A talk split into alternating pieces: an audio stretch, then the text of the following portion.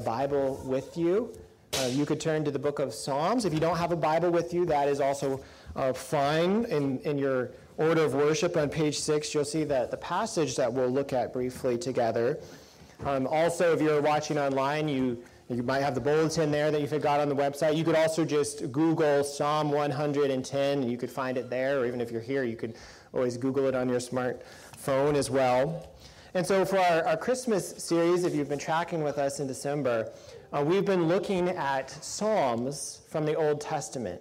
And if you don't know, the, the book of Psalms is a book of poetry, it's a, it's a book of prayers, a book of worship uh, that was written before the birth of Christ. But it has really been this treasure trove of words for, for worship and reflection on who God and, and what He has done um, not only in the Old Testament before Jesus came, uh, but for the church ever since. And specifically, what we've been doing is we've been looking at a number of Psalms that are quoted in the New Testament. Uh, the book of Hebrews, um, it's a book that was written basically to show how Jesus fulfills and completes the Old Testament. And in, and in Hebrews chapter 1, there's a number of Psalms that are quoted speaking to the identity of Jesus. And so we've been walking through those. And so today we find ourselves looking at Psalm 110. And so again, you turn there in your Bible, um, or you can use your bulletin.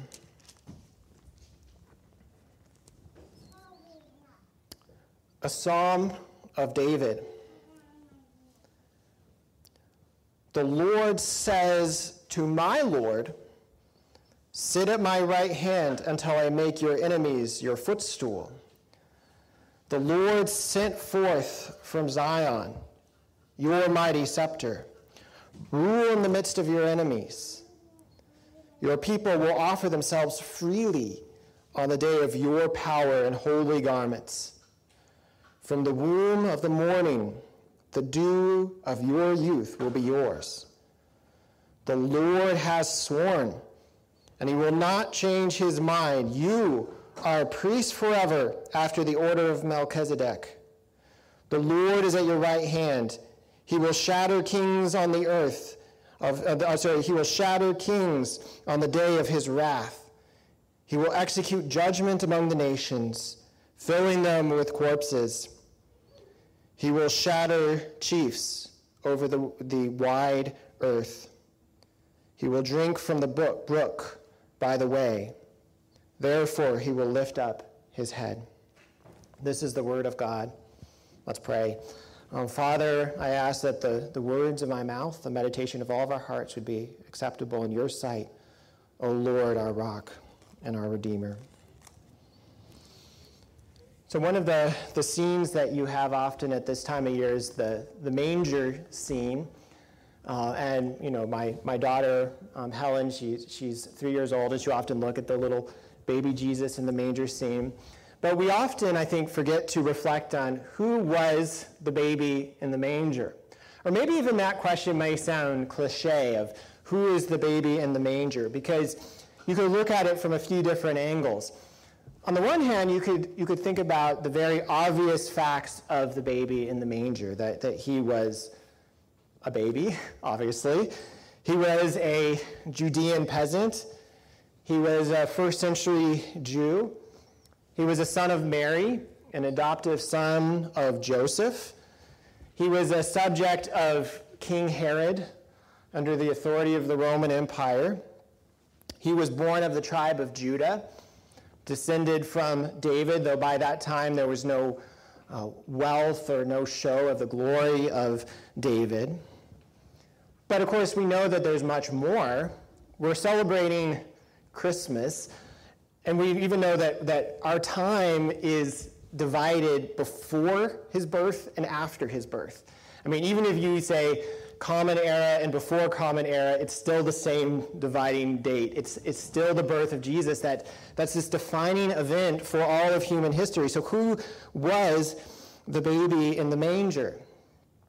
And if you were to go to the New Testament authors, if you had the privilege of sitting down with the people who actually wrote the, the New Testament scriptures, and you ask them that question tell me, who is the baby in the manger? Who is Jesus, well, they would probably turn to the Old Testament. And if they turn to the Old Testament, there's actually a good chance that they would turn to a passage that we wouldn't expect. There's a good chance they would turn to Psalm 110 that you just heard me read. Because this is one of the most quoted chapters of the Old Testament in the New Testament about the identity of Jesus.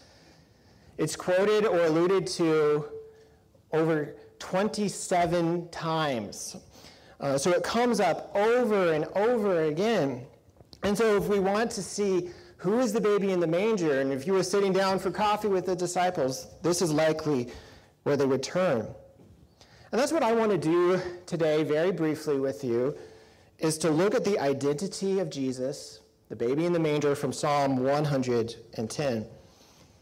And the first thing that we see is that the baby in the manger was one greater than any earthly saint, greater than any person who has ever lived.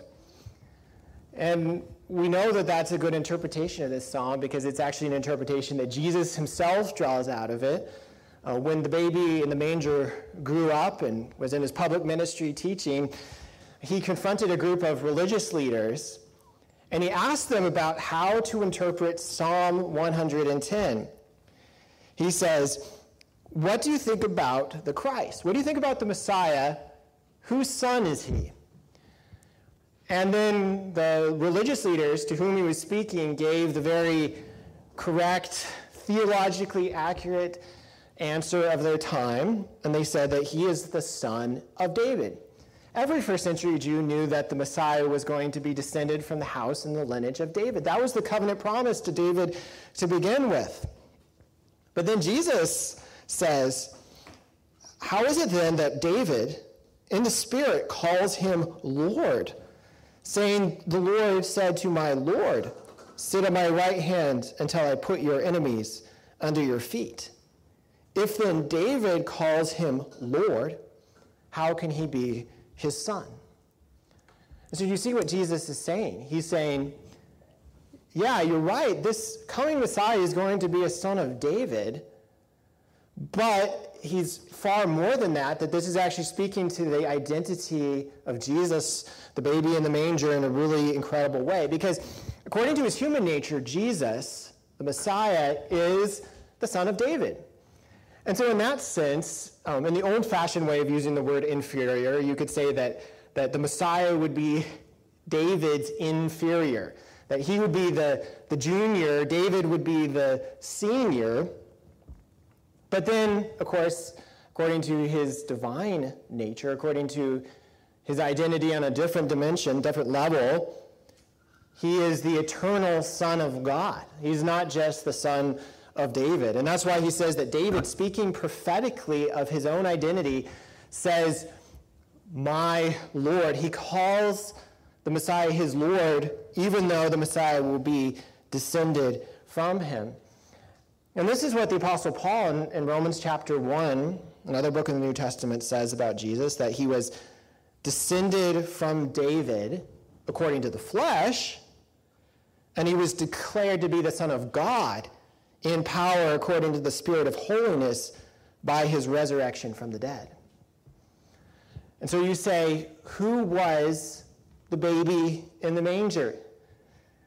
And he was the son of David, but he was far more. He was the eternal Son of God, David's Lord. And of course, David is called a, a man after God's own heart, one of the, the greatest believers in all of human history, and yet he's calling this Messiah Lord. And that's who Jesus is for us as well, that he is our Lord. And we're not the, the rulers of our own destiny, we're not the rulers of our own life. And I think that if 2020 has taught us anything, it shows that, that we're not in control in the way that we thought maybe we were. But we see that Jesus is Lord of our lives, and that it says in Scripture that one day Every knee will bow, every tongue will confess that Jesus Christ is Lord to the glory of God.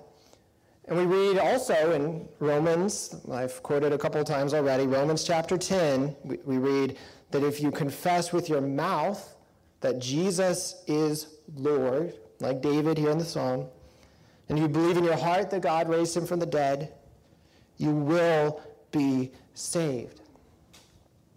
But again, who is the baby in the manger? He's one greater than any earthly saint, the Son of God.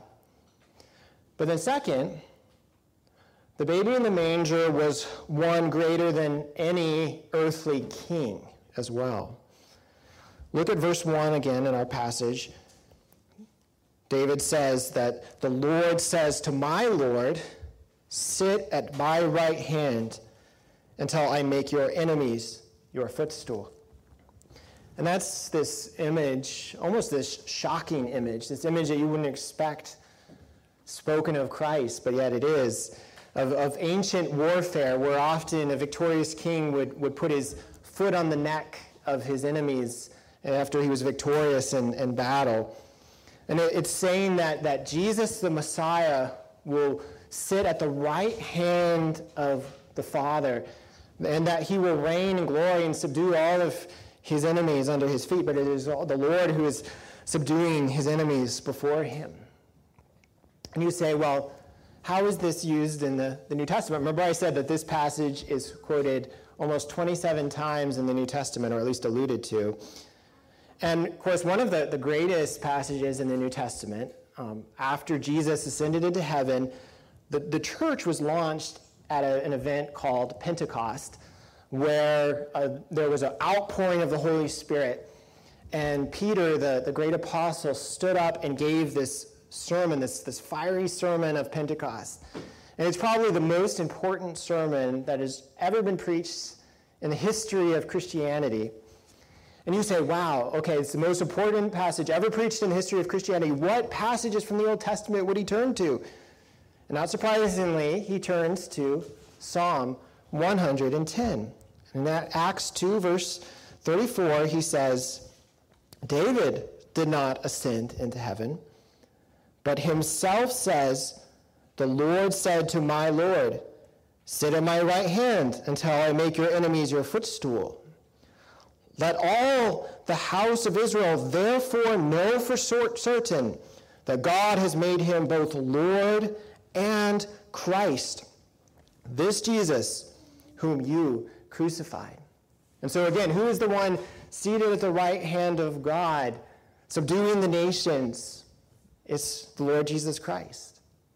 We read the same thing in the book of Hebrews. Remember, I said that this, this series is the Psalms of Hebrews 1, and Hebrews 1.13 says that to which of the angels has God ever said, Sit at my right hand until I make your enemies a footstool for your feet. And so Jesus then, yes, he was the, the cute baby in the manger, but then that cute baby grew up, was baptized by John the Baptist in the Jordan River, was tempted by Satan in the desert, healed, raised the dead, taught for three years of his earthly ministry. And then eventually he was given into the hands of evil men who crucified him, nailed him to a cross, where he died bearing the wrath of God, bearing the judgment of God on himself. Then he rose again from the dead in victory over sin, over death, and the devil. He ascended into heaven and is this very moment seated at the right hand of God in glory. And yes, his enemies are still here, but yet he promises to subdue his enemies he return in glory to judge the living and the dead. And so, our call then this Christmas is to submit to the kingship of Lord Jesus at the right hand of God. And that's not something that is that might seem like a terrifying thing to do or to say, but we know that, that his yoke is easy, his burden is light. That when we when we bow the knee to King Jesus, who's greater than any earthly king, we'll never ever regret it. So again, who was the baby in the manger. He's one greater than any earthly king, greater than any earthly saint. But then, third and finally, the baby in the manger was one greater than any earthly priest. Because look down in verse 4 of Psalm 110. It says that the Lord has sworn and will not change his mind. Speaking to the Messiah, he says, You are a priest forever after the order of Melchizedek. And if you're new to the, the Bible, um, you may not know the reference there. You say, Who in the world is Melchizedek? And this is one of those really neat times in the Bible where one Old Testament passage is pointing you to another Old Testament passage. So we're being pointed here to the book of Genesis, chapter 14. And it's, a, it's the account of Abraham, who at that point was called Abram, and he went and, and rescued his, his nephew Lot, uh, who had been captured. It's a, it's a long story, and he fought a battle and was victorious, and he was coming back from his victory. And he was met by this mysterious king named Melchizedek. And, and the, the text says that he was a priest of the Most High God. And you think, okay, uh, Abraham, he's a pretty important guy, but it's Melchizedek who blesses Abram. And then Abram gives a tenth of his spoil. He pays tithe to Melchizedek before going back to his home. You say, well, why would David talk about Melchizedek here? Why, is, why this reference in the psalm? And the reason is uh, because in ancient Israel, there was the, there, just as we have three branches of government in America, they had essentially three branches of government. They had prophets, they had priests, and they had kings. And there was this sense of actually mutual accountability between the prophets, the priests, and the kings. But that kings would get in big trouble if they tried to take on the role of a priest. An example of this, I actually just came across this in my daily Bible reading this week and thought, yeah, that totally relates to this text. It's Second Chronicles 26. One of David's descendants, who was not the Messiah, King Uzziah, uh, he, this is what it says of him. But when Uzziah was strong, he grew proud to his destruction. And isn't that true? That so often pride is what gets us into trouble, being strong. It says, For he was unfaithful to the Lord his God, and entered the temple of the Lord to burn incense on the altar of incense. But Azariah the priest went in after him with 80 priests of the Lord who were men of valor. And they withstood King Uzziah and said to him, It is not for you, Uzziah, to burn incense to the Lord, but for the priests, the son of Aaron, who are consecrated to burn incense. Go out of the sanctuary, for you have done wrong. It will not bring you honor from the Lord God. And so you see then this, this confrontation between the priest and the king. The king uh, being confronted by the priests saying, No, you're not allowed to do this. You're not part of the priestly order. You're not descended from Aaron. And it says in the text that, that the king was angry. Uh, it, he had wrath towards the priests. And even as he was stretching out his hand towards them, leprosy, this terrible skin disease, struck him. And he spent the, the rest of his life suffering from a terrible, debilitating skin disease. Uh, and so you say, was he a descendant of David? Yes. Was he a priest? No. Was he the Messiah? No. And so he couldn't assume the role of a priest. But yet, here in Psalm 110, we see this remarkable fact that the Messiah, he would be the Son of God, the Son of David, but he would also be a priest, but that he wouldn't usurp the authority of Aaron. He wouldn't do anything wrong by taking on the role of a priest, but that it would actually be this priesthood that's independent of Aaron, independent of the, the system of the Old Testament, a sacrificial system. And that's what was true of Melchizedek, who was both a king and a priest together. And so you say, why are you talking about this at a Christmas Eve service? Well, it's because this is something that was crucial for the New Testament as they were trying to understand the identity of Jesus, the baby in the manger. Because listen to what Hebrews chapter 5 verse 5 says about Jesus. It says, "So also Christ did not exalt himself to be made a high priest, but was appointed by him who said to him, You are my son, today I have begotten you. As he says also in another place, You are a priest forever after the order of Melchizedek. And so today, this Christmas Eve, tomorrow on Christmas, why does it matter to you in your life that Jesus is a priest after the order of Melchizedek? And the, the answer is that a, a merely human priest could never answer your deepest struggles, your deepest spiritual needs. Because even in the Old Testament, the, the, they could offer sacrifices, but that was just pointing to something greater. It couldn't actually deal with sin. Uh, they were sinners themselves, so they were offering for their own sin and for the sins of the people. But we read in the scripture that Jesus came at the end of the age. And in one sense, you could say he was the sacrifice itself that was laid down on the altar, the, the Lamb of God who takes away the sins of the world. But then he was also the priest offering up this, this intercession to the Lord. And as he sits down at the right hand of God, he's sitting down as our great high priest who, who's bringing us our case to his Father, bringing us into a relationship with God so that we can have a, true approach to the holy God of the universe. We can know that when, he, when we pray, he's going to listen. When we cry out to him, he's going to hear. When we sin, he's going to forgive. And it's possible because he is our great high priest. And that's what we read in Hebrews chapter 4 that since we have such a great high priest who has passed through the heavens, Jesus, the Son of God, let us hold fast our confession. For we do not have a high priest who is unable to sympathize with our weakness, but one who in every way has been tempted as we are, yet without sin. Let us then with confidence draw near to the throne of grace, that we may receive mercy and find grace to help in time of need. And so, as you reflect on the identity of the baby in the manger, as you reflect on your trials, your struggles this Christmas season, as you reflect on, on all of your fears, all that you're going through, who do you need to look to? What do you need? Where can you find mercy and grace? How can you have confidence? And the answer is in Jesus, that, that He is greater than any earthly saint, that He is the Son of God. He's greater than any earthly king, that He is the King of kings and the Lord of lords. And, and that's why the, the Magi came and laid their gifts down before Him, the kings bowing before the King of kings.